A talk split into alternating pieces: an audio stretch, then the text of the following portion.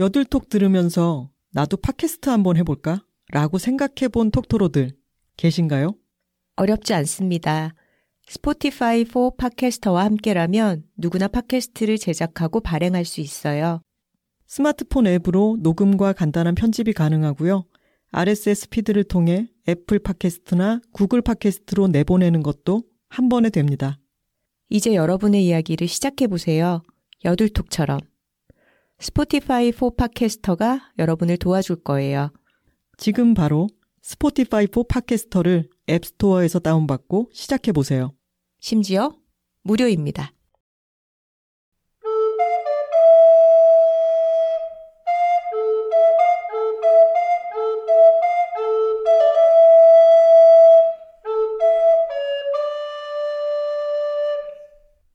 엔니오 모리코네의 Once Upon a Time in America의 테마를 알토 리코더 황선우의 연주로 들어보았습니다. 약간 그 명연주 명음반 소개하는 아, 느낌을 내봤어요. 선생님. 네. 아, 네네. 여자들이 토크하고 있습니다. 안녕하세요. 김하나입니다. 안녕하세요. 리코더 연주자 황선우입니다. 아, 오늘 비가 조금씩 내리고 있는 날인데요. 알토 리코더 소리가 너무너무 아름답게 들리네요. 네, 원곡은 팬플룻이지만 어, 알토 리코더로 비슷한 느낌을 한번 내봤습니다. 어땠나요? 너무너무 좋았습니다. 네.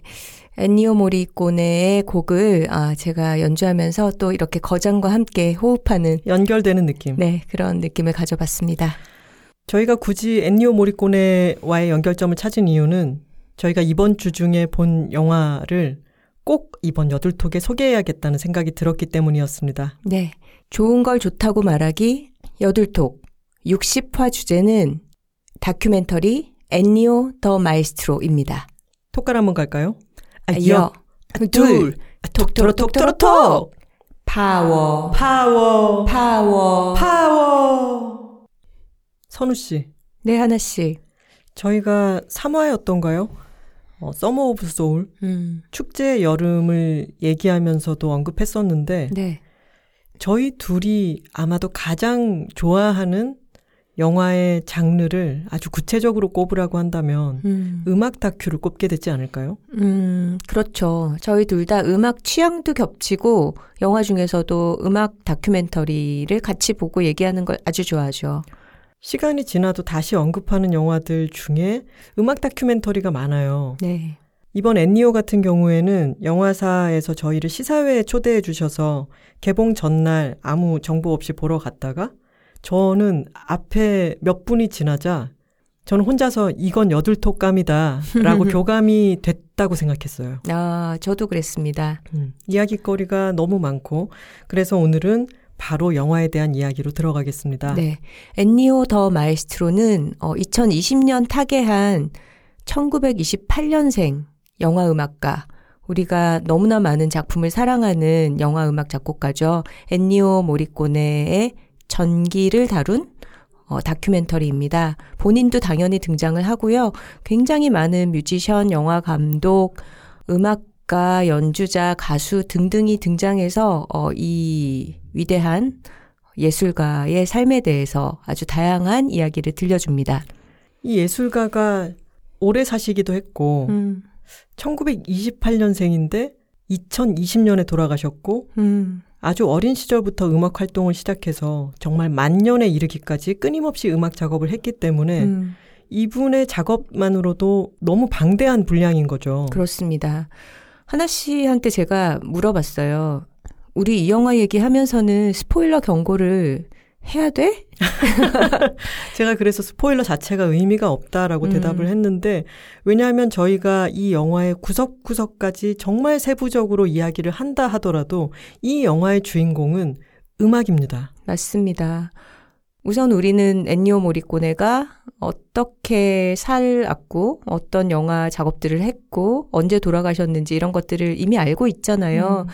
그래서 영화의 내용에 대해서 노출을 하는 것이 전혀 이 영화를 감상하는데 방해가 될 수가 없고 음. 그리고 저희가 아무리 떠들어도 영화 속에 들어가 있는 음악들, 인터뷰, 그리고 영화 장면 이런 것들은 이 작품으로 봐야 의미가 있습니다. 그래서 이 영화는 극장에 가셔서 보실 필요가 있습니다. 맞아요. 기왕이면 음향이 잘 되어 있는 음향 시설이 좋은 영화관에서 보셨으면 좋겠어요. 러닝 타임이 꽤나 길어서 156분입니다. 네, 2시간 36분. 어, 집에서 OTT로 나중에 혼자 보게 되면 중간에 끊고 좀 흐름이 깨질 수 있는 그런 우려도 있고 아무래도 스크린을 가득 채우는 그 영상과 어, 좋은 사운드로 듣는 음악이 아주 감상에 중요한 요소가 되는 그런 작품입니다. 맞아요. 일단 영화가 제일 처음 시작하면은 똑딱 똑딱 메트로놈 음. 소리로 시작을 하고 메트로놈이 왔다 갔다 하는 걸 보여주면서 엔니오 모리코네가 만년에 작곡 작업을 하고 있는 그 방의 모습을 비춰주죠. 아.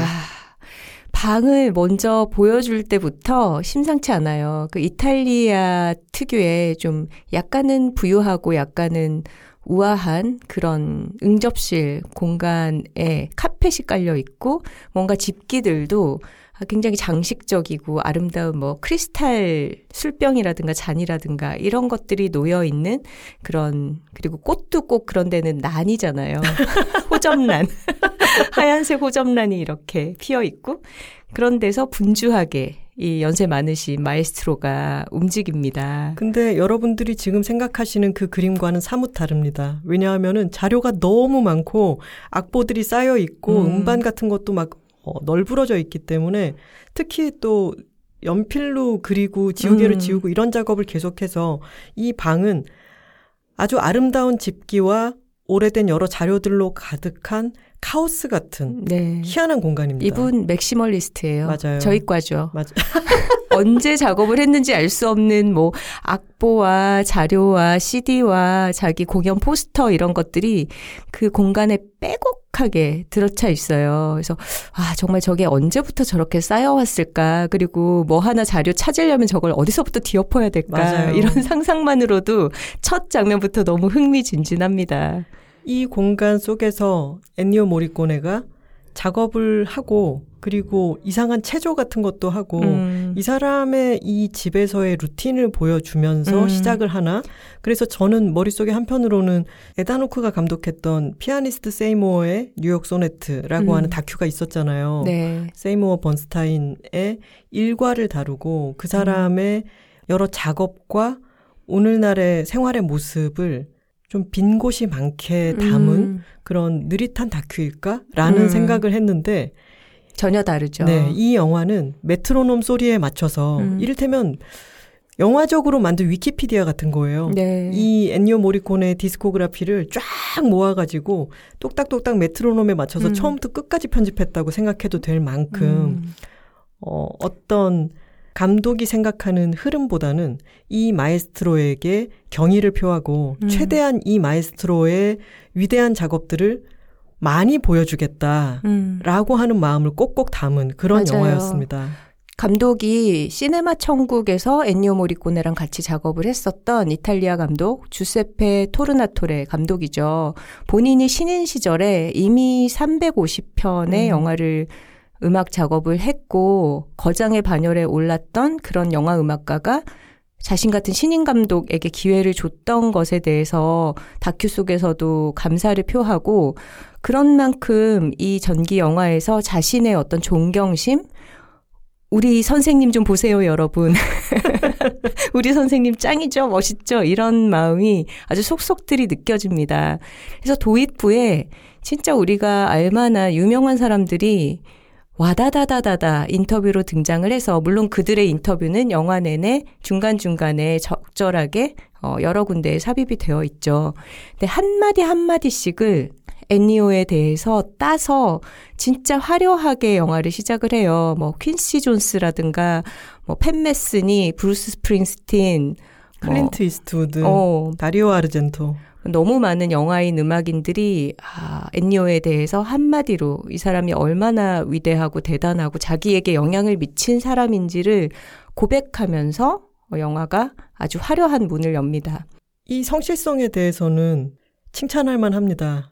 엔니오 모리꼬네의 평생에 걸친 작업과 이 모든 것들, 주변 사람들의 어린 시절의 에피소드에 대한 기억, 인터뷰, 이런 것들을 다 모아가지고 촘촘하게 배치를 해놔서 이 사람의 적어도 음악적 생애에 대해서는 이 한 편을 보면은 연대 기 순으로 이해가 쫙 되죠. 음. 맨 처음에 이 사람이 음악가의 길을 자기가 택한 게 아니었다는 것부터가 흥미로웠습니다. 음. 아버지가 트럼펫 연주자로 군악대에서 일을 했었고, 음. 어, 퇴역한 후에는 극장에서 반주를 했다고 하죠. 그래서 아들에게도 어, 자신과 같은 악기를 어릴 때부터 가르쳤다고 합니다. 아버지가 워낙 검소한 분이어서 음, 중고 트럼펫을 어디서 사다가 엔니오에게 선물을 해줬고 아버지 본인도 평생 자신의 그 악기를 바꾸지 않았다 그랬죠. 음, 맞아요. 어릴 때부터 음악원에서 트럼펫 교육을 받으면서 아버지가 몸이 안 좋아서 극장 연주를 못하는 날에는 어, 소년 시절의 앤니오가 대타로 무대에 서면서 그렇게 가족의 생계에 기여했다고 합니다. 원래는 의사가 되고 싶었다고 해요. 음, 나중에 보면 이 사람이 체스를 아주 좋아했고 두뇌가 수학적, 과학적이었다 이런 음. 얘기도 하고 그 사람은 건축가였다 이런 얘기도 하는데 그런 자신이 가고자 하는 길이 있었지만 당시 생계가 아주 어려웠던 것 같아요. 음. 이탈리아 로마에서 태어났고 세계대전을 겪고 그랬으니까 궁핍한 시절을 보냈고 음, 그랬기 때문에 평생 동안 그렇게 열심히 음. 일을 했던 것일 수도 있겠죠. 네. 음악으로 생계를 꾸려가는 것이 상당히 굴욕적이었다. 음. 본인도 이렇게 회고를 하고요. 어, 클래식 음악 교육을 받았지만 아주 부유한 집안에서 여유 있게 공부를 했다기보다는 음악으로 먹고 사는 게 중요했던 그런 생활인이었다고 할 수 있죠. 음. 아주 현실적으로 음악을 사람들의 기호에 맞춰서 하는 작업을 어렸을 때부터 했고, 한편으로는 아주 저변에서부터 음악 공부에 흥미를 가지고, 대위법에 대해서도 사중, 오중 대위법을 바흐 이전의 음악가에서부터 차곡차곡 연구를 하면서 거기에서 희열을 느끼는 장면도 있죠. 음, 이번 다큐를 보니까 아, 영화 음악가가 된 게 엔니오 모리꼬네의 어떤 생이 좀 이 사람을 이끈 운명 음. 같기도 하고 이 사람이 처했던 어떤 환경이 이끌어준 길 같더라고요. 음. 우리가 파벨만스를 보면서 스티븐 스필버그가 40년대생인데 그 시대에 태어나서 어떻게 영상이 음. 대중화되는 그런 기계적인 변혁들을 겪고 어떤 환경에 처했을 때, 아, 이 사람이 영화를 할 수밖에 없었겠구나. 영화를 하기에 너무 좋은 환경이었구나를 발견하게 되잖아요. 음. 그런 것처럼 엔니오 모리꼬네도 고전음악 교육을 한편으로는 받았고 또 한편으로는 극장에서 반주를 했던 그 시대 극장이라는 거는 이제 영화를 튼다기보다는 쇼를 하고 거기에 맞춰서 악단이 반주를 하는 그런 형태의 라이브 극장이었죠. 음. 그런 환경을 양쪽으로 겪으면서 아, 이 사람은 고전 음악을 바탕으로 한 엔터테인먼트 산업, 쇼비즈에 몸을 담을 수밖에 없게끔 자라났구나. 음. 이런 거를 발견하게 되더라고요. 이 사람의 속에도 그런 씨앗 같은 게 있었겠죠. 이렇게 쉽게 양분할 수는 없는 문제이지만 어떤 대중적인 음악과 소위 순수 음악이라고 하는 클래식 음악 쪽에 양쪽으로 잘 자라날 수 있는 씨앗을 가지고 있던 사람이 음. 이것이 평생 어떻게 영향을 주고받는가에 대한 이야기라고 볼 수도 있습니다. 음, 맞아요. 그러면서 자신이 속한 영화 업계에서 너무나 많은 인정을 받고 러브콜을 받고 대중의 사랑을 받지만 한편으로는 자기의 뿌리 같은 그런 고전 음악계, 자신의 스승, 자신의 동료들에게서 약간은 폄하당하는 음. 어, 인정받지 못하는 것에 대한 자격지심, 열등감 같은 게 성공한 뒤에도 내내 도사리고 있더라고요. 음, 맞아요.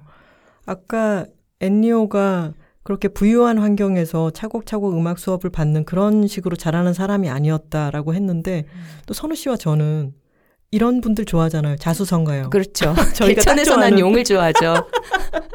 뭐, 용 심은 데 용 나면 별로 재미없잖아요. 근데 이 시기도 생각해 보면은 엔니오가 어릴 때 그 음악 학교에서 음.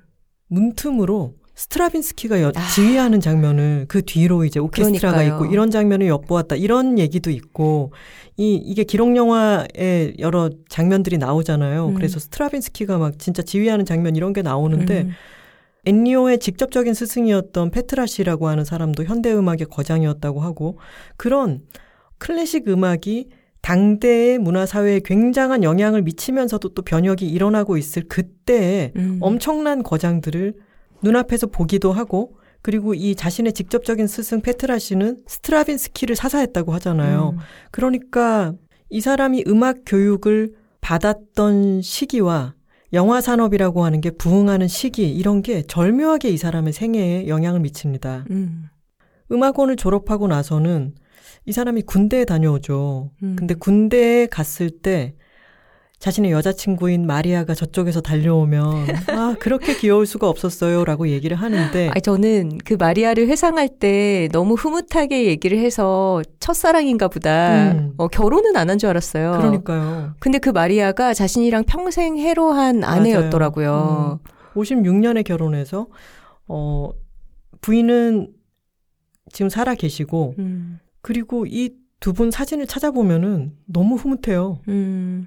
서로 좋은 영향을 주고받는 물론 어 마리아는 엔니오를 보듬어주고 예전의 부부 관계답게 음. support를 많이 해주는 그런 음. 관계였다고 합니다. 음. 그런 얘기도 나오죠. 감독들에게 영화 음악 작업을 들려주기 전에 자기 확신이 없을 때는 마리아에게 항상 검사를 맡았다. 맞아요. 마리아가 괜찮다고 하면은 통과를 시켰다. 음. 마리아는 음악 교육을 받지 않았지만 항상 어떤 곡이 좋은지에 대해서 잘 알려주는 사람이었다라고 음. 하는 부분이 나오죠. 이렇게 결혼을 하고 나니까 생계를 책임져야 되는구나. 더 이상 내가 좋아하는 음악만 하고 있어서는 안 되겠구나 해서 당시에 음악 산업과 TV에 나오는 여러 코미디 극 같은 음. 것에 잘 알려진 음악을 관현악풍으로 편곡하는 음. 그런 작업을 맡게 됩니다. 음. 근데 이때가 사실은 너무나 혹사당하는 환경이었는데. 음, 맞아요. 거의 노예 생활이었다라고 맞아요. 나오더라고요. 엄청난 훈련이 됐기는 했을 것 같아요. 음, 그 시스템이 다음 날 아침에 촬영을 하기 위해서, 그러니까 배우들이, 약간 희극 배우들이 노래를 하면서 음악 반주가 필요한 거예요. 근데 그거를 다음날 아침에 녹화를 해야 되면은 전날 곡을 정해서 알려주고, 그러면 그 유명한 곡들을 받아서 관영음악 반주를 위한 편곡을 밤새 해야 되는 그 일을 엔니오가 몇 년 동안 음. 했던 음. 거죠.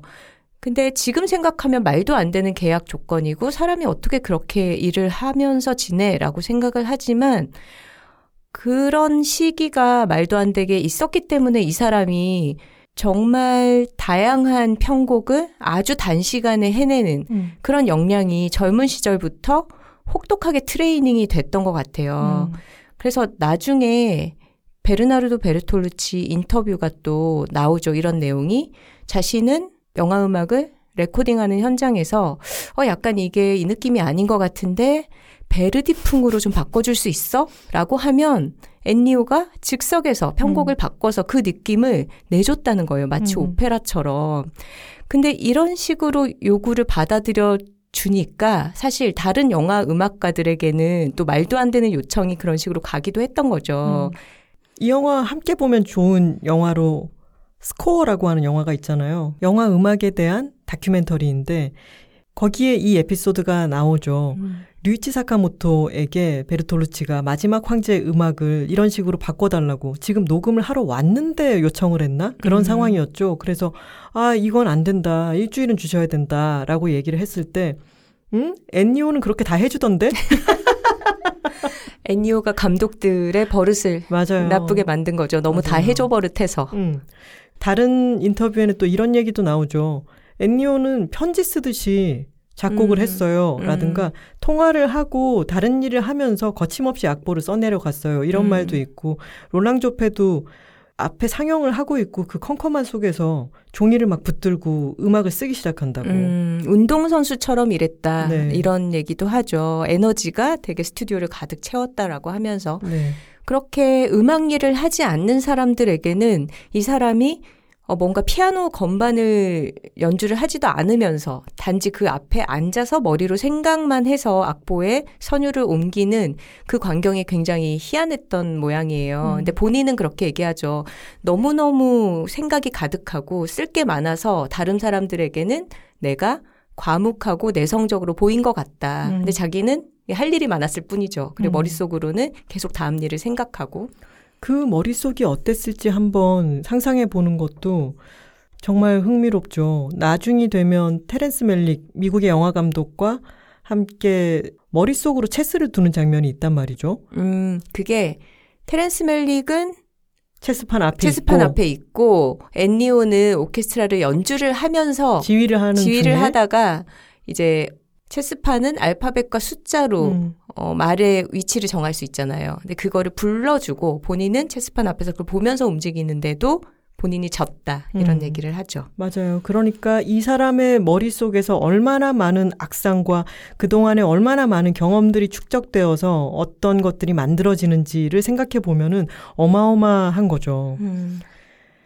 이렇게 편곡 일을 노예처럼 아주 집중적으로 단시간에 많은 노동을 하면서 빠른 시간에 편곡하는 기술을 계속 습득을 했는데 이 사람은 어렸을 때는 정규적인 클래식 교육을 받았고 조금 더 커서는 생계를 책임지기 위해서 어마어마하게 많은 양의 노동을 TV나 코미디 극 같은 곳에 투여를 하면서 지냈지만 이 사람에게 또 한편으로 큰 자극을 주었던 것은 다름슈타트 현대음악제였습니다. 음. 거기서 이제 존 케이지가 연주하는 것을 앞에서 보고 그 당시에 현대 음악이 점점 분화해 가면서 엄청난 실험들을 하는데 음. 거기에 참여를 하기도 하고 거기서 굉장히 많은 자극을 받은 거죠. 그렇죠.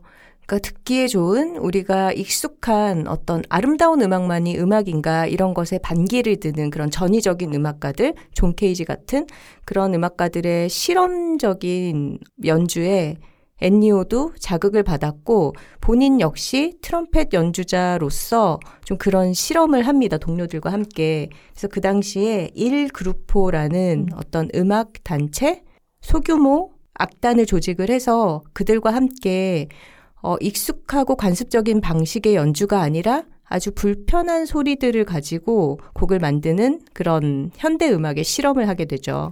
선율 금지라는 말도 하면서 음, 기존의 음을 내는 방식이 아니라 완전히 다른 방식으로 악기를 사용한다든가 굉장히 많은 실험을 하고 음. 그것이 이 사람의 평생에 또 작용을 합니다. 그렇죠. 근데 재밌는 것은 우리가 엔니오 모리꼬네를 생각하면 떠오르는 것들이 진짜 아름다운 멜로디잖아요. 음, 그리고 아주 어릴 때부터 본인의 어머니가 그렇게 말씀을 하셨다고 해요. 엔니오 너는 음악 일을 할 거니까 아름다운 멜로디를 만들어라. 사람들은 그걸 사랑한다. 음. 멜로디는 아름다워야 한다. 그 명제가 엔니오 안에 있었고 그것을 누구보다 잘 한 사람이에요. 음. 그런데 자신의 내면에는 그 선율이 음악의 다가 아니라는 음. 또 어떤 저항이 있었던 거죠.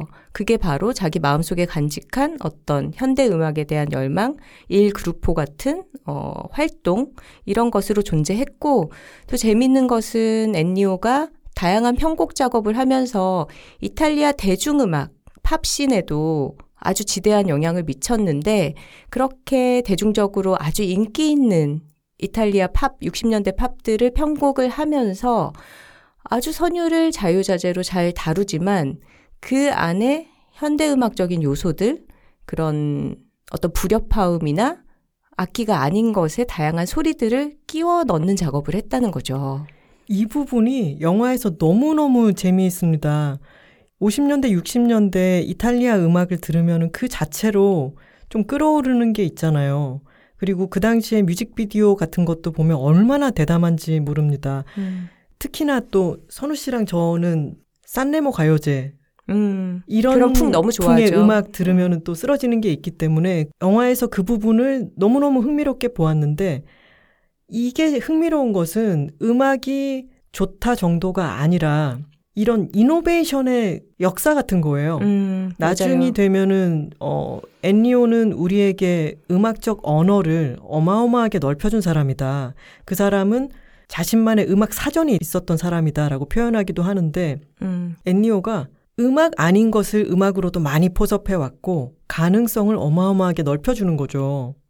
예를 들면 타악기 대신에 캔을 캔. 딸랑딸랑 음. 어, 굴리는 소리로 어, 효과를 넣는다든가 아니면 타자기를 타라라라락 이렇게 치는 소리를 어, 음악의 요소로 사용을 한다거나 아니면 뭔가 바닷가 무드의 그런 밝은 팝송에 첨벙하는 물에 빠지는 소리를 녹음을 해서 쓰면서 그 첨벙을 더 정확하게 내기 위해서 뭔가 세제를 푼다든가 아니면 물 위에 뭐 뭔가를 천을 덮는다든가 그런 식의 다양한 실험을 하는 과정들이 아주 흥미롭게 등장을 하고 사실 이렇게 음악에 음향적인 요소를 넣는 게 어, 이 사람이 60년대에 영화 음악 작업을 시작하면서 연결되는 그런 커리어라고 볼 수 있겠죠.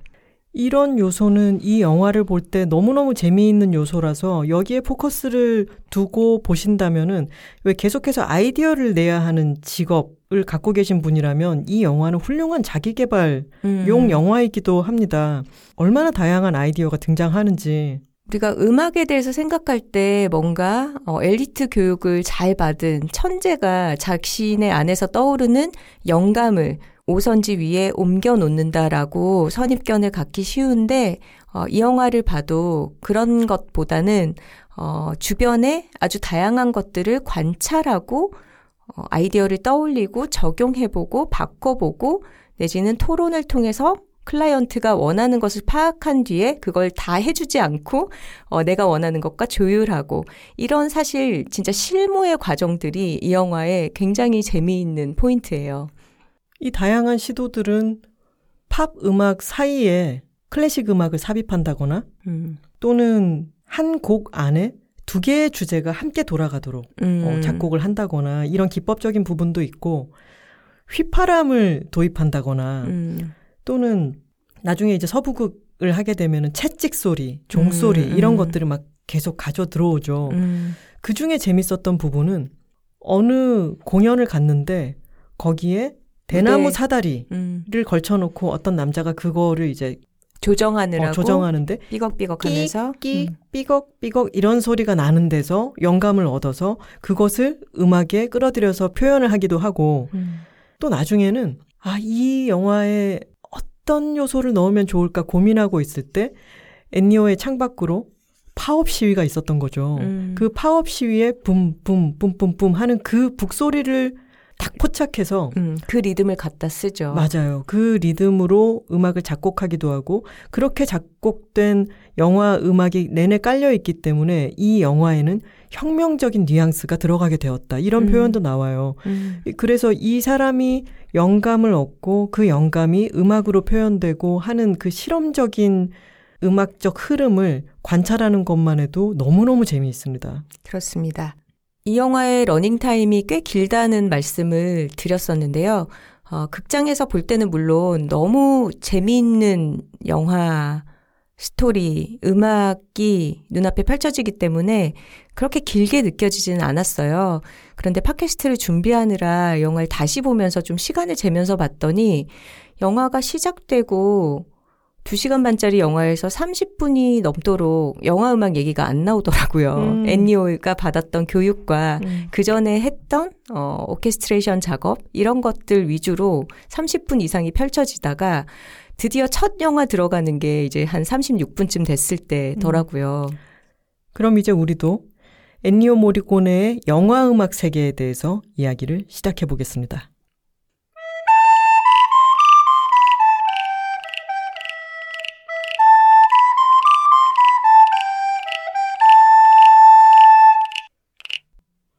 엔니오 모리꼬네의 황야의 무법자 주제곡을 황선우의 소프라노 리코더로 들어보았습니다. 김하나의 목탁 개구리 연주도 곁들였습니다.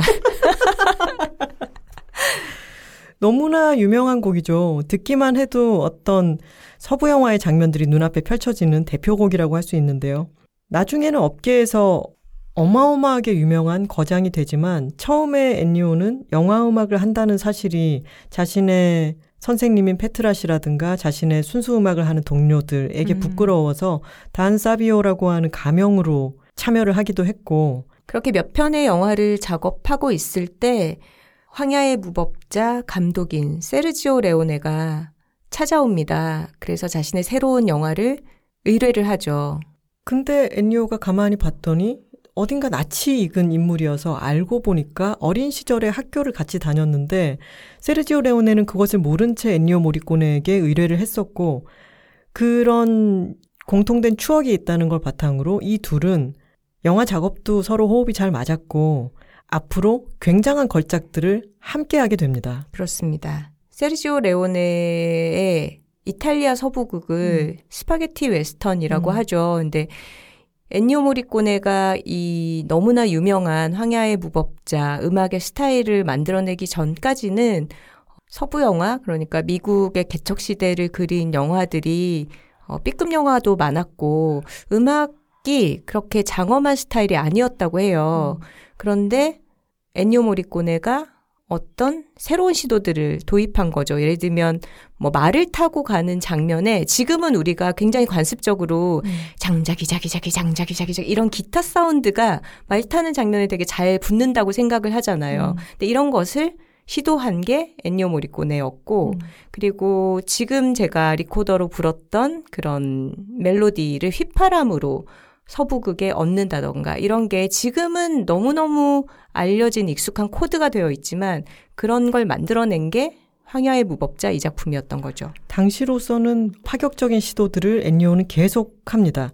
근데 이 사람은 상업적인 데서 단련이 아주 오래되어 있었고 자신이 편곡한 게 사람들의 뇌리 속에 남게 하기 위해서는 아주 인상적인 세부를 만들어서 이것을 기억에 남게 하는 기술이라는 게 아주 발달한 사람이었죠. 음. 그래서 어, 영화 음악을 할 때도 잊히지 않는 어떤 구절 같은 것을 관람객의 마음 속에 뇌리 속에 인장처럼 음. 들어앉게 합니다. 맞아요.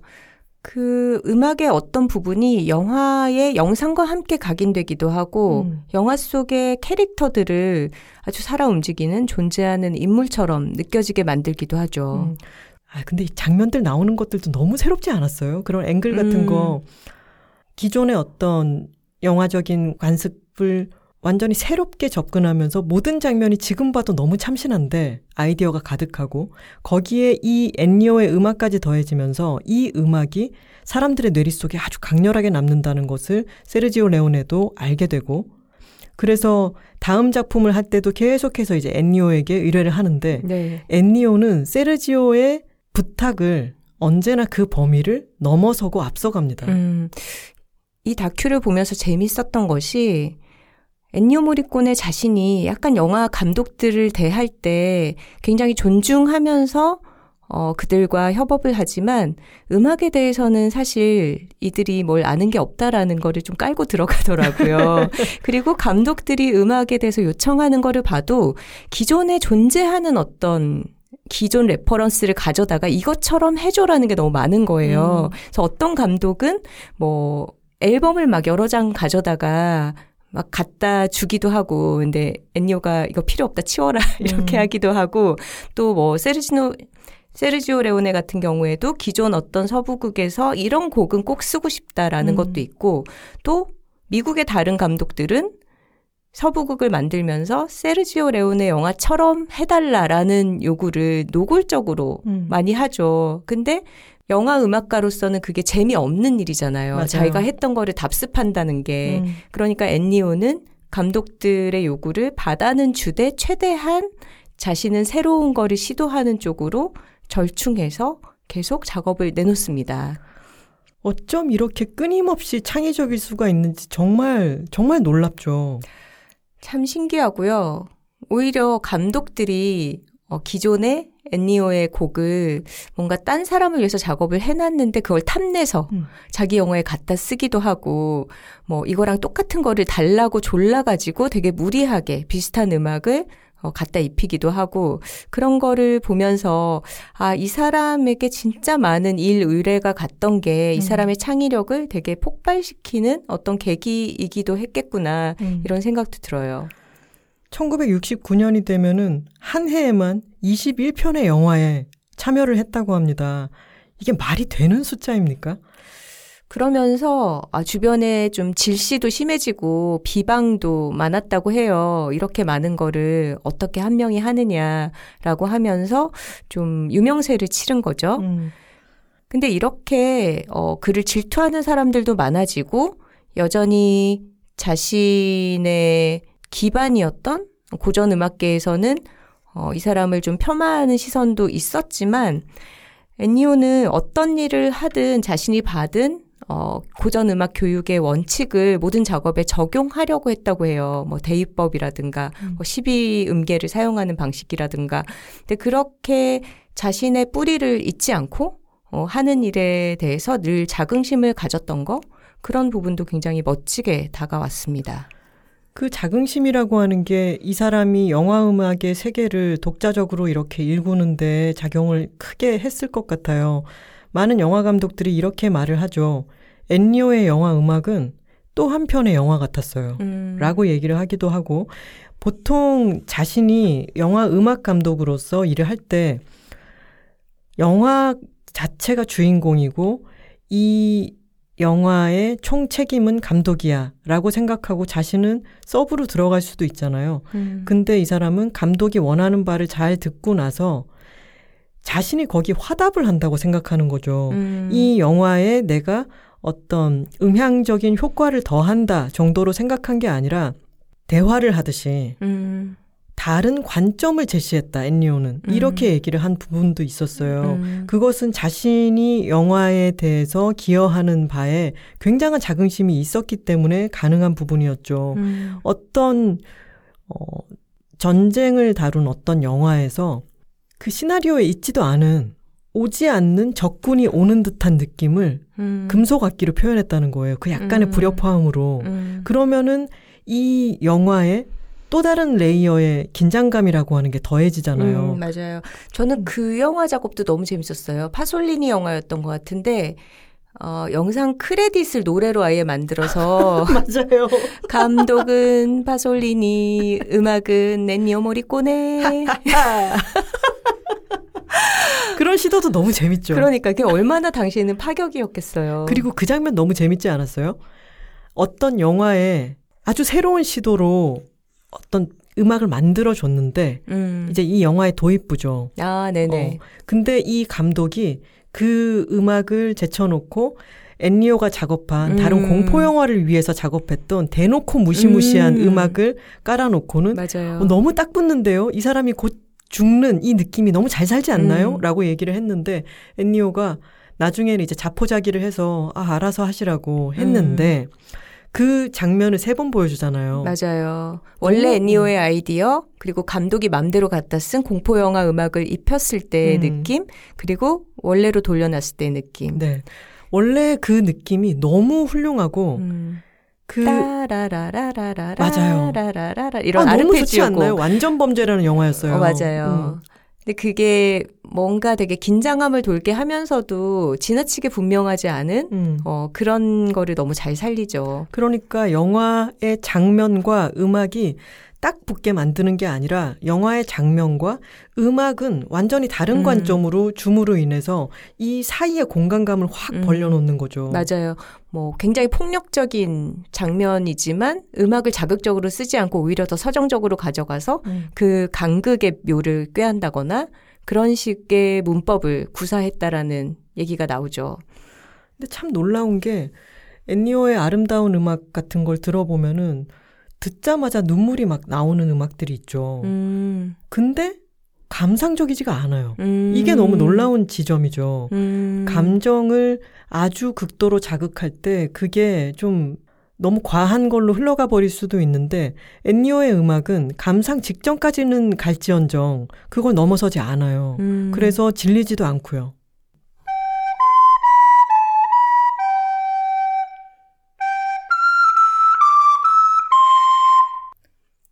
시네마 천국. 시네마 음. 세르지오 레오네와의 또 하나의 걸작 협업 작품인 석양의 무법자 작업을 할 때는 엔니오가 코요테 소리가 갑자기 떠올라서 이거를 넣으면 어떨까라고 생각을 했죠. 음.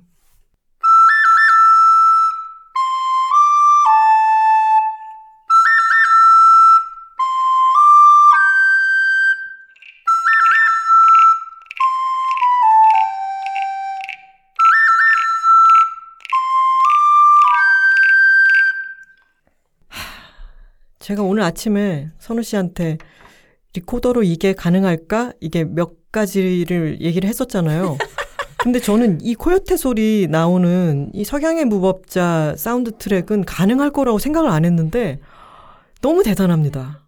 재밌는 게 영화에서 보면은 엔니오 모리꼬네 본인도 그렇고 뭐 다른 영화 감독들이나 뮤지션들이 그의 영화 스코어의 테마를 이런 식으로 입으로 소리를 많이 내요. 맞아요. 빠야야야, 와, 와, 와. 빠야야 이런 식으로. 근데 너무 놀라운 게 실제 음악이랑 막 틀었을 때 싱크가 다 되잖아요. 그러니까요. 다 절대 음감이야. 어, 너무 신기하고 그리고 엔니오의 기억력도 대단하지 않나요? 아, 그러니까요. 본인이 작곡 했다고 해서 진짜 한 막 50년 이렇게 지나면 음. 희미해질 법도 한데 정확하게 다 기억을 하더라고요. 맞아요. 어, 주세페 토르나토레가 이 영화를 만들면서 어떤 엔니오가 드라마틱하게 나는 못한다고 했다가 다시 시도해서 너무 열광적인 반응을 끌어내고 뭐 이런 일화가 있잖아요. 음. 그러면은 여러 사람의 대화를 이 에피소드에 다 말을 잘라가지고 음. 한 어, 일화를 구성을 하는데 음. 진짜 우리 선생님 이런 음. 마음으로 하나하나 한 땀 한 땀 만들었구나 이런 생각이 들죠. 맞아요. 황야의 무법자가 너무 성공을 거뒀기 때문에 뭐 세르지오 레오네 본인도 그렇고 다른 감독들도 다 서부극 하면은 휘파람 소리, 트럼펫 소리 이런 거를 필수 요소처럼 넣어달라는 요청이 많았대요. 그런데 또 엔니오는 그게 지겨웠겠죠. 음. 그러니까 뭐가 새로운 게 있을까 하다가 코요테 우는 소리의 아이디어를 얻었다고 하더라고요. 맞아요. 근데 너무 천재적이죠. 맞아요. 그리고 나중에는 세르지오가 팸플룻을 쓰면 어떨까? 라고 제의를 하죠. 그래서 저는 우리 진짜 팸플룻 얘기 나오자마자 음. 그 다음에 무슨 곡이 나올지 예감했죠. 그러니까요.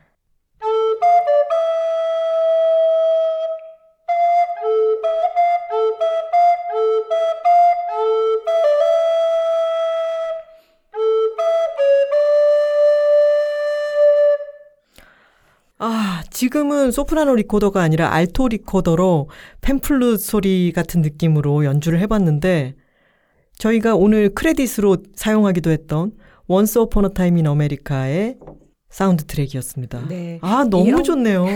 이 영화의 경우에는 영화 시나리오를 쓰면서 음악 작업이 동시에 진행이 됐다고 해요. 그리고 곡을 여러 개를 놓고서 어, 골랐다고 하는데 세르지오 레오네가 아, 이 영화는 팬플룻을 영화 전체에 깔아야겠어. 이러니까 엔니오가 필요할 때만 써야 된다. 음. 나한테 맡겨라. 음. 이렇게 얘기를 했다는데 이런 대화도 너무 재밌죠. 맞아요. 이 너무나 유명한 대표작이라고 할 수 있는 작품이죠. Once Upon a Time in America의 영화 장면과 그 유명한 사운드 트랙과 딴 데 쓰려고 했었다는 음악을 가지고 와서 데보라의 테마가 나오고 음. 그리고 이어서 이 영화의 곡들을 오케스트라가 함께 연주하는 장면이 있는데 저는 여기서 눈물이 나더라고요. 네.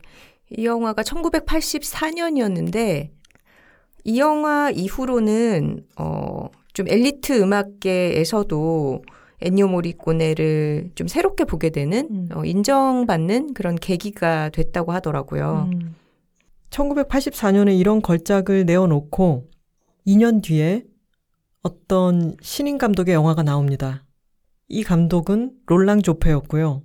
영화를 본 엔니오 모리꼬네가 압도된 나머지 음, 아, 이 영화에는 음악이 필요하지 않을 것 같다. 음. 그러면서 이렇게 얘기하죠. 나중에 인터뷰에서 자기가 망칠 것 같았다고. 음. 왜냐하면 이 영화는 너무 완성되어 있는 네. 좋은 영화였기 때문에 하지 않겠다고 거절을 일단 하죠. 음, 첫 시사를 했을 때 감독이 뒤에서 바라보고 있었는데 엔니오의 머리가 점점점 의자 속으로 음. 꺼졌다고 해요. 맞아요. 영화를 보면서 울면서 음. 봐가지고 그래서 고사를 했다가 어, 다시 맡았고 너무 훌륭한 영화 음악이 또 나왔죠.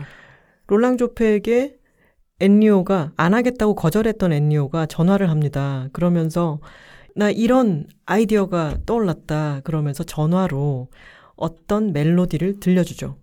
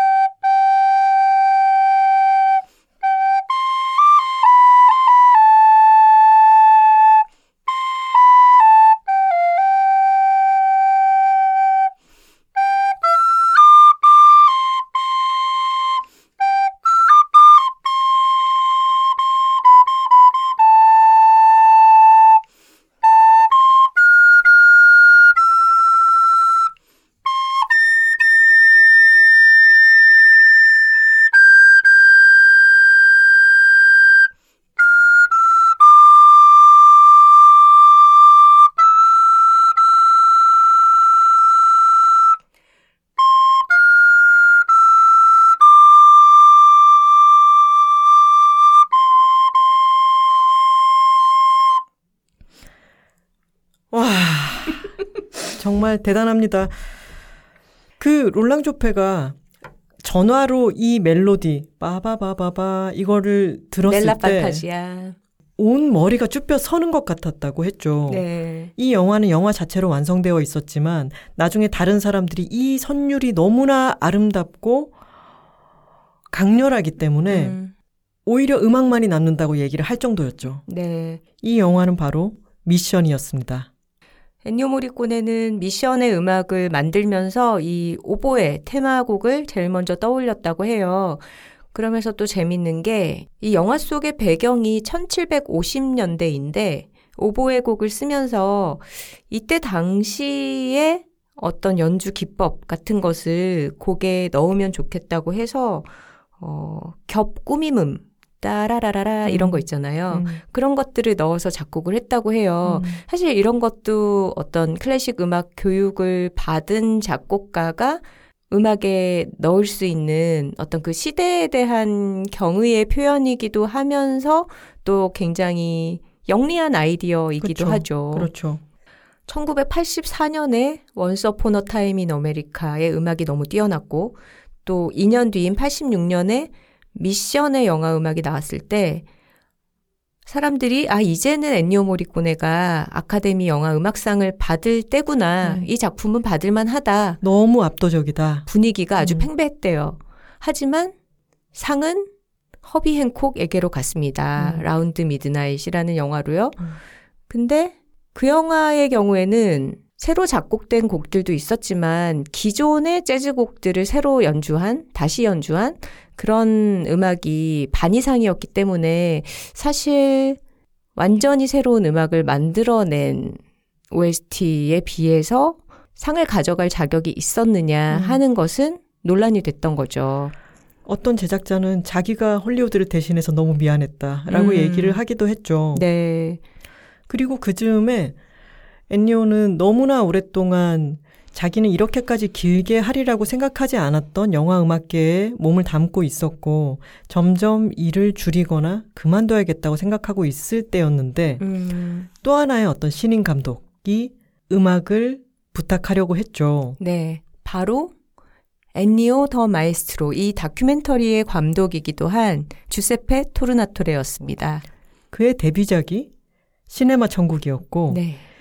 음악을 안 하려고 생각하고 있던 엔니오는 각본을 한번 보내봐라 라고 했는데 결국은 음악을 하게 되죠. 네. 그리고 이 음악 작업은 너무너무 즐거웠다고 했습니다. 네. 시네마 천국부터는 저도 실시간으로 음, 보기 시작한 엔니오의 영화인 것 같아요. 이때는 1988년이었죠. 네. 근데 당시에 같은 해에 한국의 영화가 개봉하지는 않았고 대부분 몇 달 내지는 거의 1년 뒤에 개봉을 하곤 했었는데 음. 어, 중학교 때 극장에 가서 봤던 기억이 음. 납니다. 맞습니다. 그리고 이 음악은 아직까지도 너무나 많이 알려져 있죠. 음, 떠올리면 좀 행복 해지는 그런 음악이죠. 맞습니다. 한 소절만 좀 해주시겠어요? 따라라라 따라라라 따라라라 따라라라 따라라라 지금 목탁 개구리가 아주 활약을 하고 있습니다. 근데 Once Upon a Time in America 이야기를 시작하는 게 이 영화 러닝 타임이 1시간 됐을 때더라고요. 너무 작품이 많으니까 음. 이런 작품들 이야기가 나오고 나서도 1시간 반을 더 할 얘기가 있는 거야. 그게 정말 놀라운 게 시네마 천국을 했을 때가 60세란 말이죠. 음. 그리고 영화 음악에서는 은퇴를 해야겠다라고 했지만 본인의 마음속에 계속 남아있던 여러 클래식한 음악 작업은 계속해서 했었고 음, 근데 그쵸. 그것까지는 이해를 하겠어요. 음. 2007년이 되었습니다. 79세가 된 엔니오 모리꼬네는 드디어 아카데미 시상식에서 공로상을 받습니다. 음. 이때 부인인 마리아가 이탈리아에서부터 또 미국으로 건너와서 시상식장에서 엔니오가 마리아에게 음. 상을 바치며 이 상은 우리가 같이 받는 거다. 네, 그렇게 얘기를 했을 때 너무 흐뭇하게 웃는 장면이 있죠. 음. 79세에 그렇게 수없이 많은 음악 작업을 했고 그리고 안타깝게 자신의 현역 시절에 수상하지는 못했지만 공로상은 누구나 인정할 수밖에 없는 상이었기 때문에 모두가 어, 경의를 표하죠. 음. 그리고 그 미안해했던 제작자도 자기가 정말 다행스러웠다 이런 얘기도 합니다. 음. 여기까지는 와 참 대단하다라고 음. 생각할 수 있죠. 근데 79세에서 영화음악 작업의 마무리로서 아름답게 공로상을 받으면서 끝난 게 아닙니다. 그러니까요. 이게 너무 놀라운 지점이죠. 엔니오는 또 한 번 아주 흥미로운 감독의 제안을 받고 또 영화 음악에 참여하게 되는데요. 그 사람이 바로 퀸틴, 퀸틴 타란티노입니다. 타란티노입니다. 2015년이었고 Hateful Eight이라는 작품이죠. 세르지오 레오네의 광팬인 타란티노가 세르지오 레오네 풍으로 해달라라고 음. 엔니오에게 부탁했지만 엔니오는 그걸 듣지 않죠. 엔니오는 참지 않지. 그치. 그때부터 내가 지금 얼마나 많이 또 달라졌는데 그 의뢰를 받고서는 교향곡을 작곡해버립니다. 너무 멋있어요. 다들 뭐 다시 트럼펫, 휘파람, 왕왕왕 이런 거 해주세요 하고 있을 때 교향곡을 작곡을 해버리고 이 교향곡이 너무 멋있지 않나요? 맞아요. 그리고 헤이트풀 에이스는 우리 극장 가서 봤었잖아요. 맞아요. 저는 좀 많이 자긴 했지만 중간에. 근데 이 교향곡이 되게 뭔가 스트라빈스키 풍이고요. 음. 그 중간에 왜 합창도 등장하는데 개 짖는 소리처럼 사람들이 소리를 내거든요. 음, 너무 현대적이고 멋있어요. 음. 이 곡은 이런 멘트가 나옵니다. 서부극 음악에 대한 그 기간을 청산하겠다는 마음으로 썼다. 너무 멋있다. 내가 그 장르의 어떤 문법을 만든 사람인데 음. 그걸 해체하는 것도 내가 하겠어. 그러니까요. 이게 정말 엔니오 모리콘의 급 돼야지 할 수 있는 얘기네요. 79세 2007년에 아카데미 공로상을 받았던 엔니오 모리코네는 놀랍게도 2015년 87세에 현역 음악 감독으로 아카데미 음악상을 받습니다.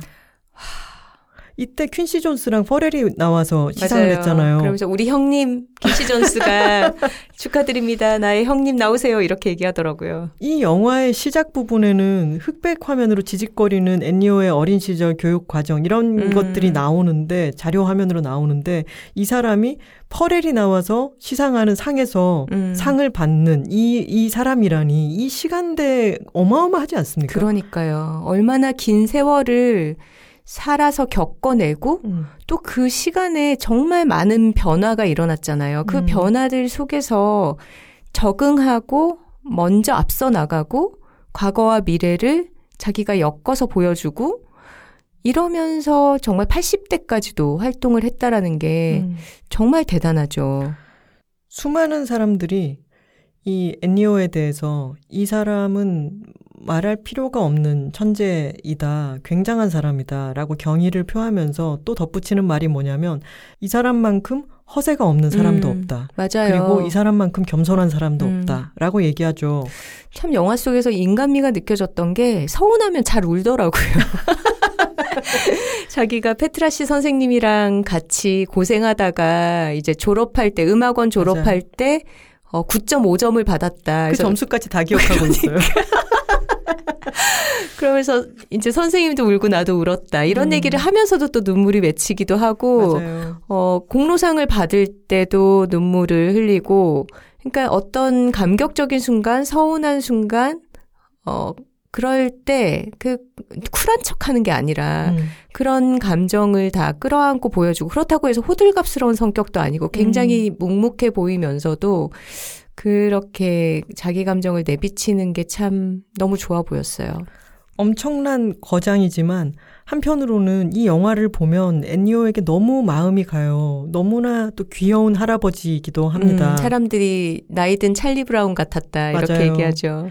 평생 안경을 쓰고 있고 동글동글한 이미지에 이 사람이 말수가 많지 않고 그리고 항상 겸손하고 그러면서도 어마어마한 작품을 써내고 다작을 하고 음. 이러니까 이 사람이 영화 내내 자신이 어떤 음악 작업을 했고 이것을 회상으로 얘기를 그냥 두런두런 들려주는 건데 이 할아버지에게 너무 마음이 가요. 음, 그리고 이 사람의 음악을 계속 듣고 있으면 아까 수학적, 과학적인 사람이다라고 음. 했지만 사람의 감정에 바로 호소하는 어떤 음악을 만들 줄 아는 사람이기도 하잖아요. 음, 또 한편으로는 이게 이제 미션 이런 음악을 듣게 되면은 절로 납득이 되는데 음, 이제 이 영화는 내내 이탈리아어가 막 흐르니까 음. 스피리투얼하다고 음. 얘기를 하는데 정말 영적이고 고향감이 느껴지게 한다라고 하죠. 맞아요.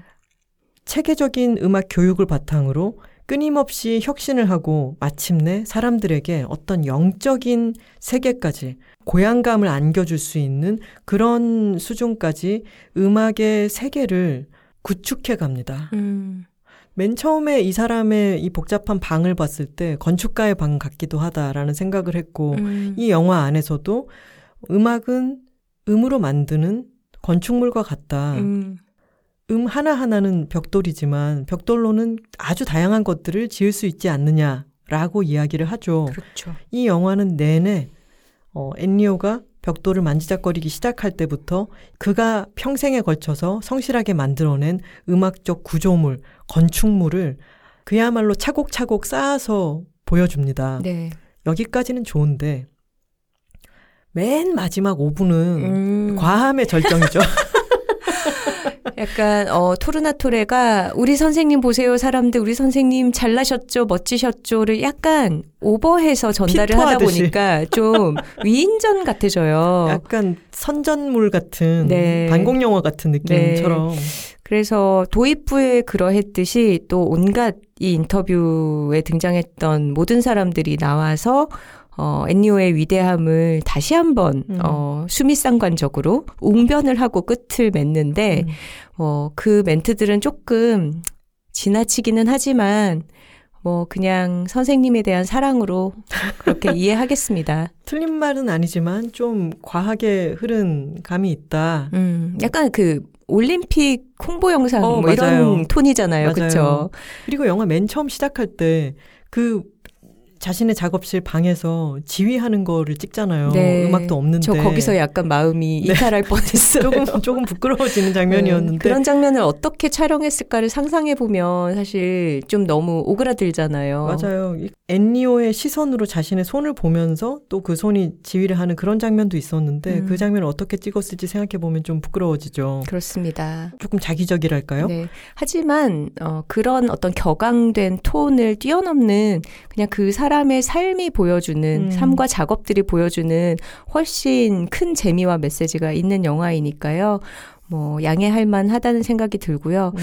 저는 또 클래식 팬이자 음. 어 남들이 어떻게 일하는지 그 방식에 좀 관심이 많은 어 일하는 사람으로서 음. 사실 20세기 중반 이 엔니오가 한창 성인으로서 자신의 자리를 세상에서 잡아 나가야 했던 시기가 너무 급격하게 변화가 많았던 시기잖아요. 음. 그런데 이 사람은 지난 세기의 음악을 공부한 사람이란 말이에요. 그리고 이 페트라시 선생님이 고전 음악가로서 너의 자리를 내가 취직을 시켜주겠다, 일자리를 찾아주겠다라고 했지만 선생님도 해결해주지 못하고 결국 혼자서 이 망망대해에서 어, 작곡을 하면서 고독감을 이겨보려고 했지만 작곡한 작품으로는 가족들이 먹고 살 수가 없고 음. 그랬을 때 노예 생활이라고 불리는 그런 혹독한 편곡 작업을 하면서 자기의 커리어, 기술을 쌓아나가는 그런 과정을 통해서 영화 음악계에 정말 너무나 거대한 인물이 되어 가잖아요. 음. 그 과정을 보면서 아 진짜 이렇게 급격하게 변화하는 세상 속에서 낡은 것이라고 여겨지는 음. 어떤 기술, 공부 를 가진 사람이 어떻게 살아남는가? 음. 어떤 방식으로 적응을 하고 어, 진화해 나가는가? 음. 그것을 바라보면서 너무나 흥미진진했어요. 맞아요. 이 영화 전체가 마치 체스 게임처럼 음, 이 사람의 클래식 정규 교육과 이 사람의 살아남기 위한 하루살이처럼 음. 밥벌이형으로 해야 했던 음악 작업이 서로 간에 계속해서 영향을 미치고 음. 한 판의 근사한 게임을 만들어가는 것 음, 같았습니다. 맞아요. 그리고 감히 엔니오와 우리 같이 미천한 사람들을 비교할 수는 없지만 하지만 어, 엔니오는 어, 트럼펫 연주자였고 저는 또 리코더 연주자라는 같은 음. 관악기 연주자라는 또 공통점이 우리 선배님이시잖아요. 근데 그런 걸 떠나서 우리가 정말 주니어 시절에 했던 어떤 일들을 생각해 보면 우리도 노예 생활이라고 할 만한 예를 들면은 뭐 너무나 심한 야근, 음. 어, 그리고 이게 과연 나에게 도움이 될까 싶은 단순 반복 작업. 음. 이런 것들을 20대 때 거치지 않았나요? 저는 제가 일하면서 이게 나중에 정말 나한테 쓸모가 있을까? 음. 그런 시간들이 분명 있었단 말이에요. 근데 그게 어쨌거나 소용이 없는 완전 흩어지는 시간들은 아니었던 것 같아요. 음. 근데 엘니오의 삶에서도 그런 것들이 보여지지 않나 싶었습니다. 예전에 저도 카피라이팅을 회사에서 어깨너머로 다 배우잖아요. 근데 저의 선배가 헤드라인을 무조건 10개씩 써봐라 라고 음. 했었거든요. 10개씩 쓰지 않아도 괜찮은 헤드라인이 나와서 일을 진행시킬 수 있는 건들도 음. 있어요. 음. 근데 약간 기계적으로 10개씩 쓰는 버릇을 하잖아요. 음. 그러면은 10개의 다른 생각들이 나중엔 점점 나와요. 어. 근데 그렇게 양적으로 훈련을 해놓은 것은 음. 나중에 그 양적인 것을 실제로 쓰지 않더라도 그만큼의 사고를 벌렸다가 음. 어, 선택하는 작업이 나에게 훈련이 되어 있기 때문에 음. 그게 나에게 더 좋은 작업으로 돌아오는 거죠. 그러네요. 에디터들에게는 그게 신입 시절에 보도자료 가지고 뉴스 음, 쓰는 거 음. 아니면 독자 엽서 그때는 엽서 시대였잖아요. 독자 엽서를 윤문하는 거 음. 이런 일들이 그런 역할이었거든요. 음. 그걸 할 때는 나도 선배들처럼 폼나는 거 하고 싶은데 왜 이렇게 잡무를 시키지라고 생각했지만 음. 그게 아, 감이 너무 자꾸 비교를 하고 있네요. 어쨌거나 그런 그만하자, 그만하자. 시간도 내 의미가 있다 이런 생각이 들었습니다. 맞습니다. 아, 그리고 이거 약간 우리 사이에 유머 코드가 돼서 얘기를 하고 넘어가고 싶은데 제가 엔니오 모리꼬네를 만난 적은 없지만 이메일 인터뷰를 한 적이 있다는 거. 대단하다. 네. 대단하다. 네, 엔니오가 2000년대, 2010년대에 자신의 영화 음악을 가지고 오케스트라 투어를 많이 했어요. 음. 영화 음악 공연. 근데 그때 한국에도 왔었는데 음. 그 공연에 맞춰서 이메일 인터뷰를 사전에 음. 진행을 했었고, 아, 근데 너무 아쉬운 건 안타깝게도 그 공연이 있을 때는 제가 마감이라 음. 공연은 가서 보지 못했다는 게 음. 지금 또 돌아가시고 나니까 굉장히 아쉽네요. 음. 이래저래 더 마에스트로 엔니오와 끝자락이 어디쯤 닿아 있는 서사음에 대한 이야기를 해봤습니다. 여둘톡 60화를 듣고 Ennio the Maestro 이 다큐멘터리에 대한 관심이 생기신 분들은 영화를 보시고 저희와 다시 한번 얘기를 나눌 수 있는 좋은 기회가 마련이 되어 있습니다. 저희가 GV를 합니다. 7월 21일 금요일이고요. 어, 명동역 시내 라이브러리 아트 1관에서 어, 저녁 7시 상영하는 회차입니다.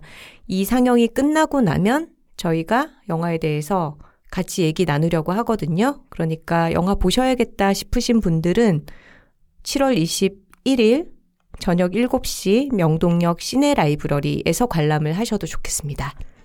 저희가 영화를 보고 이번 여둘톡에서 다루어야겠다라고 어, 이번 토크를 준비하고 있을 때 마침 영화사에서 GV를 해달라고 하는 연락을 받았습니다.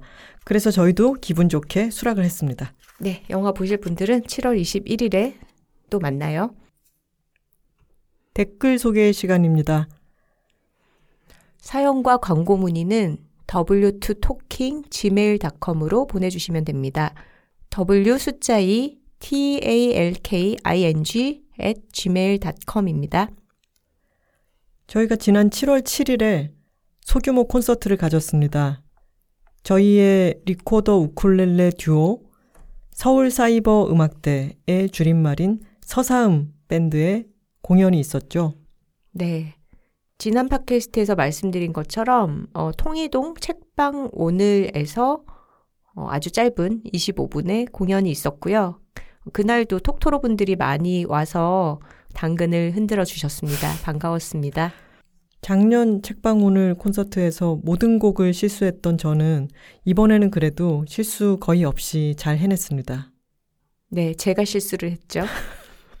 짧은 시간의 연습이었지만 어, 많은 분들 앞에서 공연을 하는 거니까 좀 긴장도 되고 서로 호흡을 맞추기 위해서 한 곡을 여러 번 연주를 했는데 그 시간이 참 좋았던 것 같아요. 음, 그렇죠. 우리가 프로 연주자들은 아니니까 결과보다는 그걸 만들어가는 과정을 진짜 즐기는 게 어, 매번 큰 기쁨인 것 같습니다.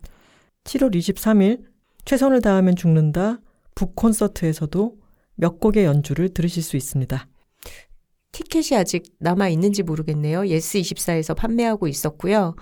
어, 제가 최근에는 들어가 보지 않았는데 혹시나 표가 아직 남아 있다면 얼른 개 타시기 바랍니다.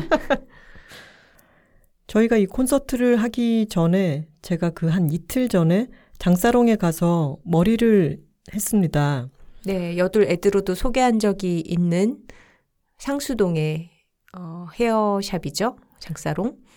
사장님께서 여둘톡을 듣고 오셨던 톡토로님이 블로그에 너무너무 장사롱에 대한 이야기를 잘 정리를 해 놓으셨더라라고 저희에게 그 글을 보여주셨죠. 네. 근데 저희가 이제 그런 미용실 망토 같은 걸 두르고 그것을 쭉 읽어봤는데 이분이 뭐 가는 길에서부터 이 미용실의 성격, 여들톡에 대한 거 이걸 너무 잘 정리를 해 두신 데다가 긴 머리를 왜 보통 레옹의 마틸다 머리라고 하죠. 똑단발로 이렇게 자르시고 앞머리를 뱅 스타일로 하셨는데 본인 사진을 올려두셨는데 너무너무 잘 어울려서 와, 이분 자른 머리가 너무 잘 어울리네요. 이런 얘기를 나눴는데 네. 저희가 책방 오늘에 가서 어, 연주하기 전에 조금 기다리고 있는데 그 안에 계시던 손님이 저희를 보고 하트를 발사하셨죠. 네, 하트를 발사하셨죠.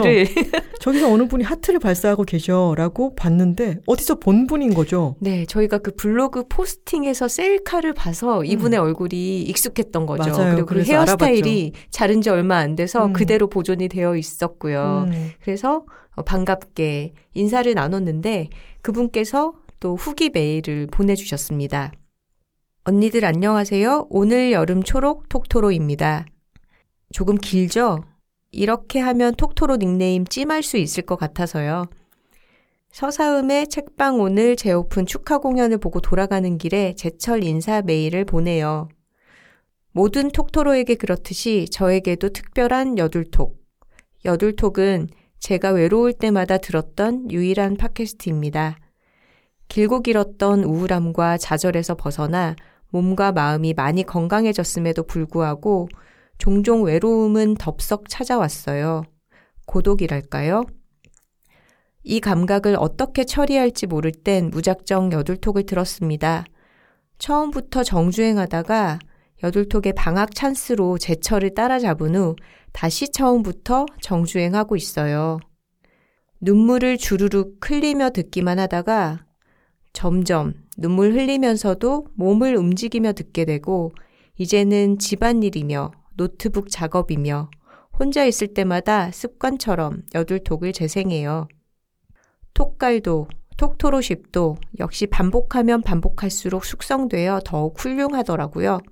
저는 언니들의 차분한 말씨도 좋지만 낄낄깔깔 호탕한 웃음소리 듣는 게 너무 좋아요. 저도 같이 한박 웃음을 자동 발사한답니다. 어느새 저는 용기 내어 도전하고 하면 늘고 늘다 보면 잘하게 될지도 아님 말고의 마음으로 꾸준히 시도하는 것도 생겼습니다. 최선을 다하면 죽을 수도 있으니까 살살 어르고 달래가며 볶아치고 있어요. 그렇게 톡토로십에 힘입어 장사롱에서 그토록 하고 싶었던 똑단발도 하고 저와는 전혀 상관없다고 생각한 블로그 포스팅도 꾸준히 성실하게 해보고 있어요. 자신감이 사라질 때마다 경거망동 자화자찬하며 어쩌면 나 불수저일 수도 블로그 수저라는 음. 뜻이죠. 불수저. 하면서요. 이런 뻔뻔함이 제법 마음에 들어요. 책방 오늘에서 눈이 마주친 언니들과 쪼르르 인사를 할 때 언니들이 장사롱 똑단발을 알아봐 주시는데 속으로 옴마야 내 성덕 돼뿟다를 얼마나 외쳤던지요. 성황리에 마친 서사음 축하 공연도 듣고 지난한 시간을 지나니 말 그대로 여둘톡을 만나고 저희 성공시대 시작됐어요.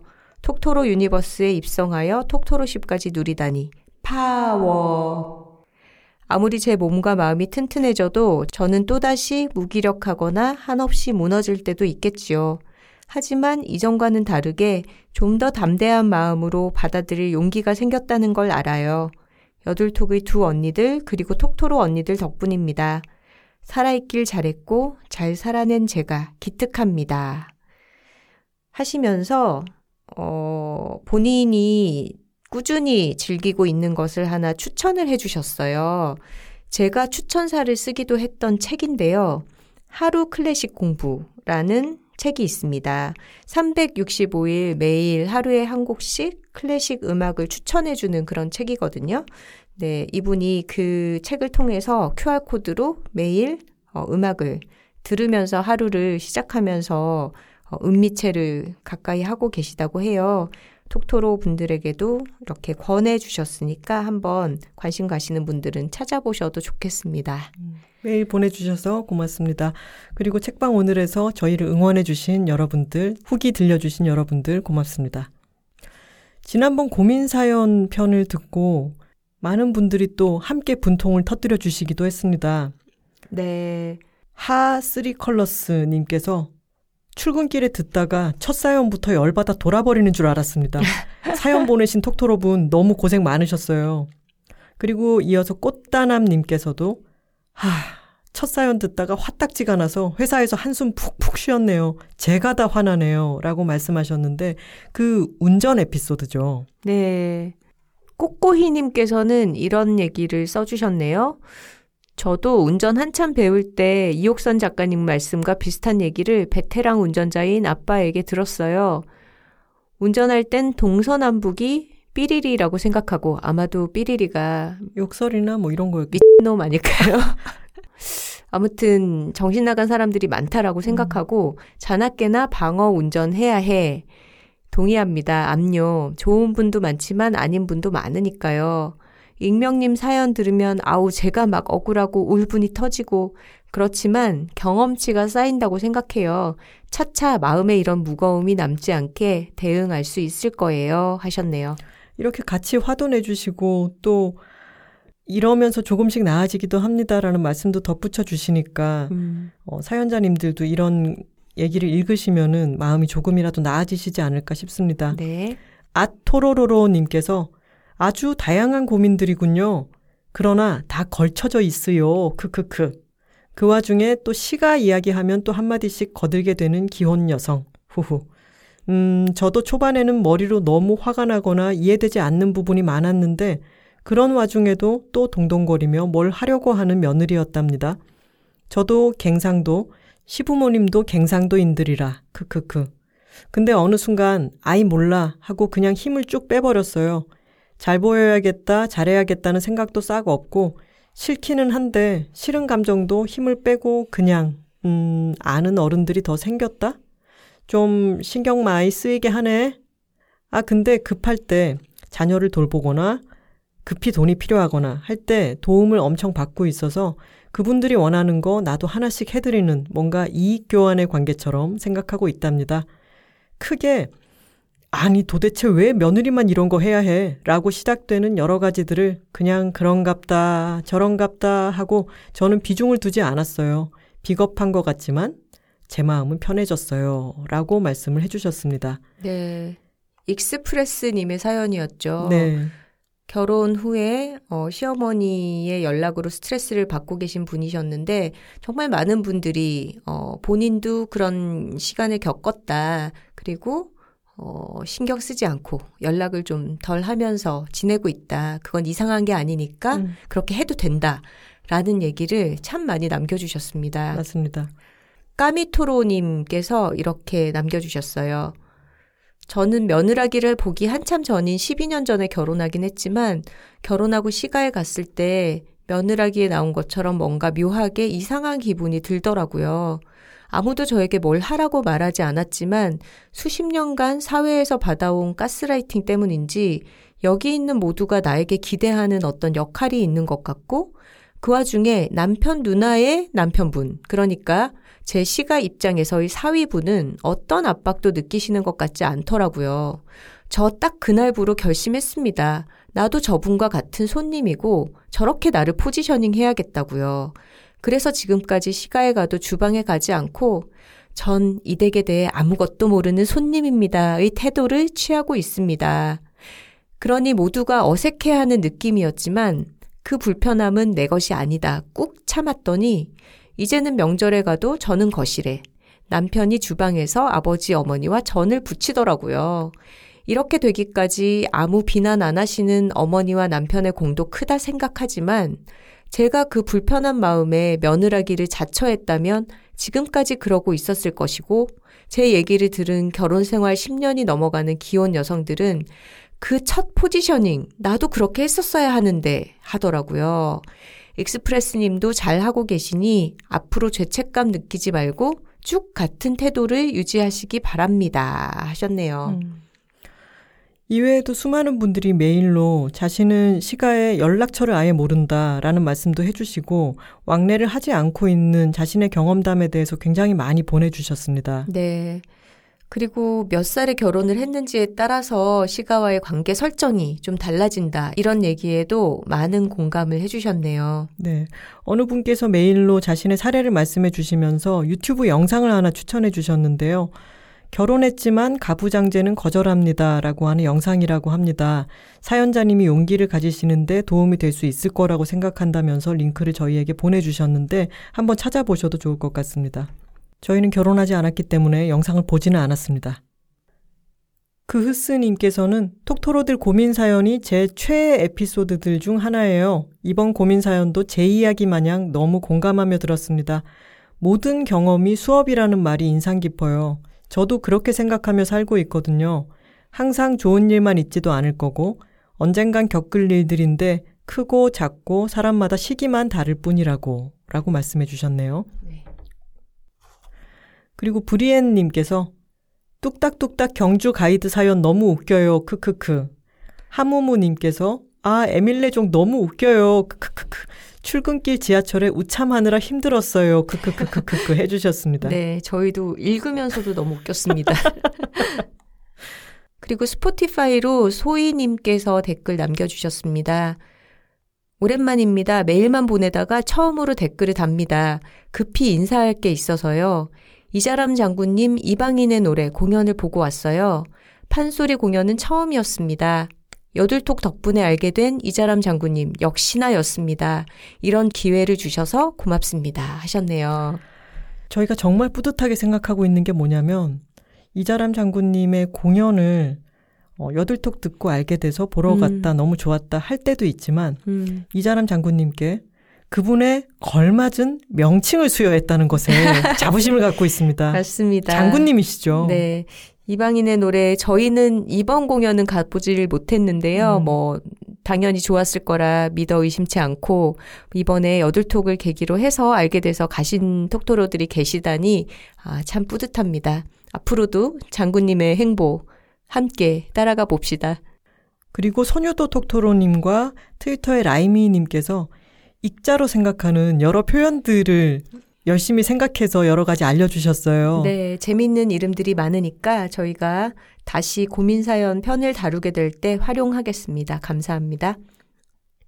지난 59화에서 저희가 요즘 흔하게 볼 수 있는 여름 꽃들을 한번 쫙 정리를 해봤었죠.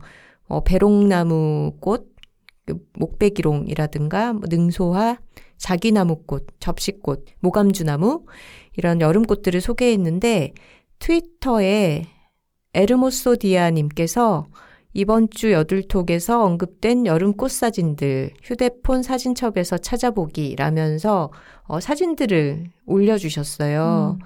어, 사진도 너무 예쁘게 잘 찍으셨고 이 사진들이랑 같이 보니까 또 좋네요. 모아놓으니까 색감이 음. 아 여름색이다 이런 생각이 들었어요. 그러게요. 그리고 찜콩 톡토로님께서 메일을 보내주셨습니다.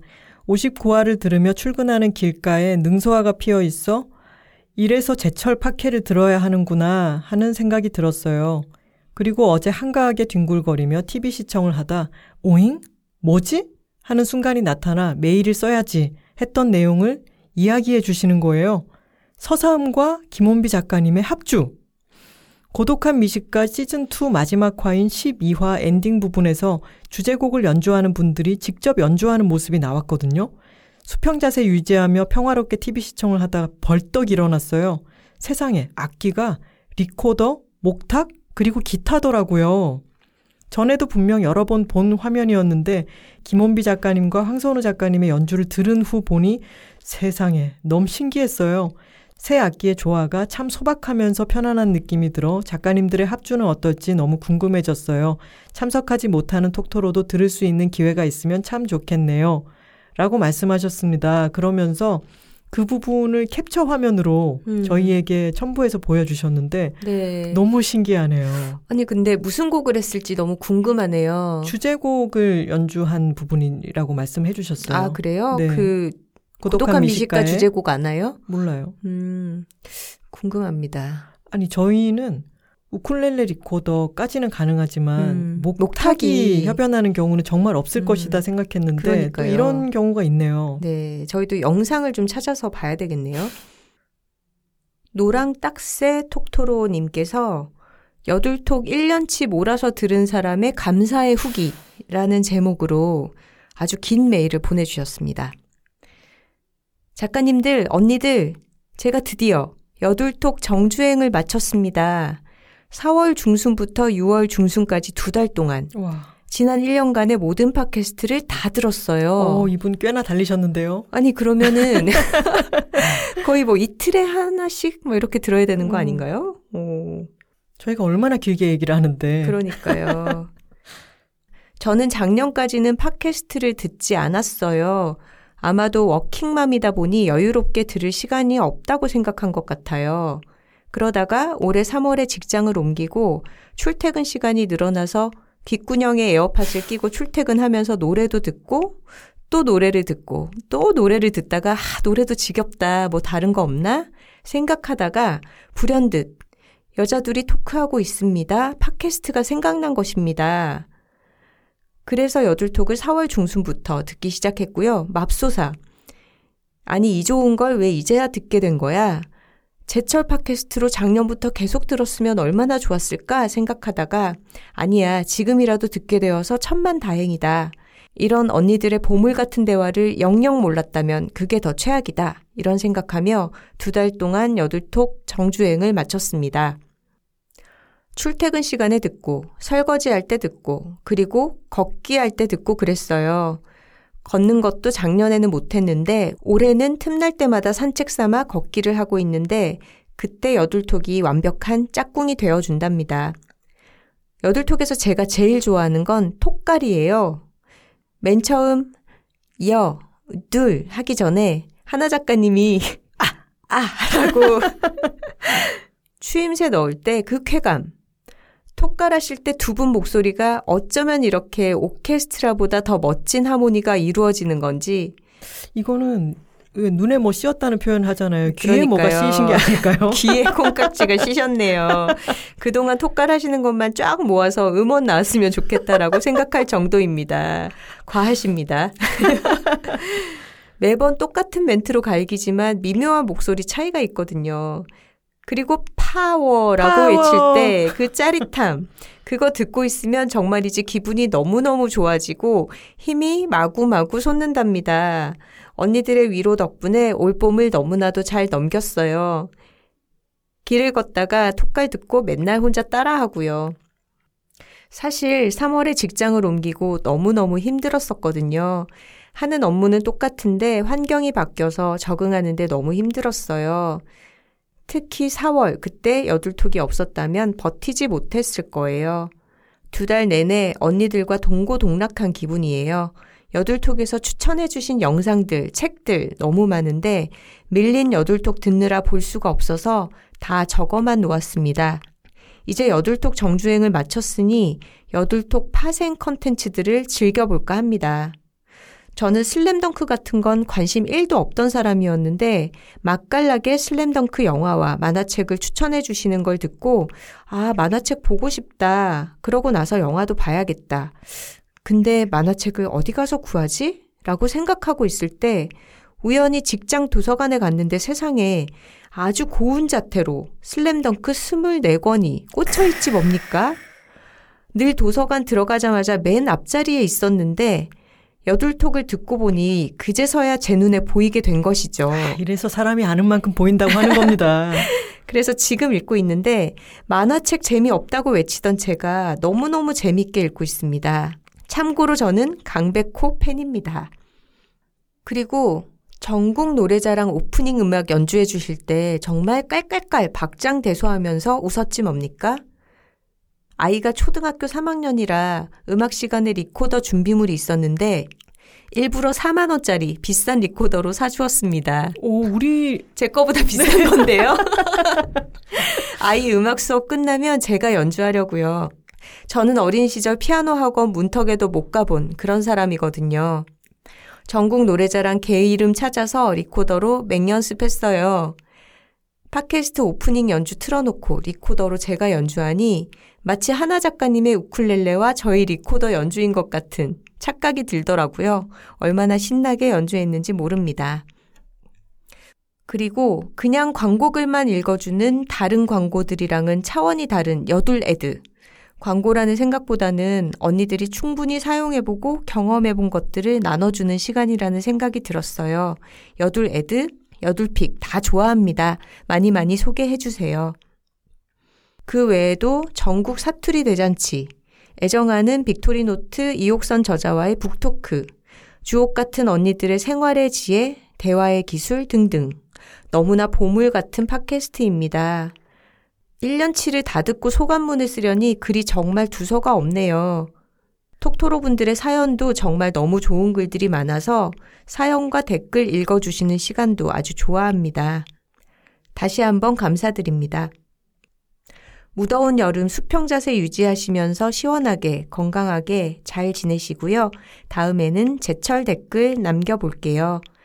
노랑딱새 톡토로 올림 하셨네요. 또 이렇게 새로운 개념 정리해 주셨네요. 제철 네. 댓글. 그리고 조류 톡토로 이름을 노랑딱새가 본인이랑 아무 상관이 없는데 그냥 예뻐 보이는 애로 검색해서 정했다고 하시는 걸 보니까 여둘톡 세계관에 충분히 스며드신 것 같습니다. 네, 감사합니다. 여둘톡에서 파생 작품들 언급했던 여러 가지들을 차근차근 보겠다라고 말씀을 해주셨는데 이번에 저희가 엔니오에 대해서 이야기를 했잖아요. 초반에 잠깐 언급했지만 스코어라고 하는 영화가 있습니다. 부제는 영화 음악의 모든 것인데요. 음.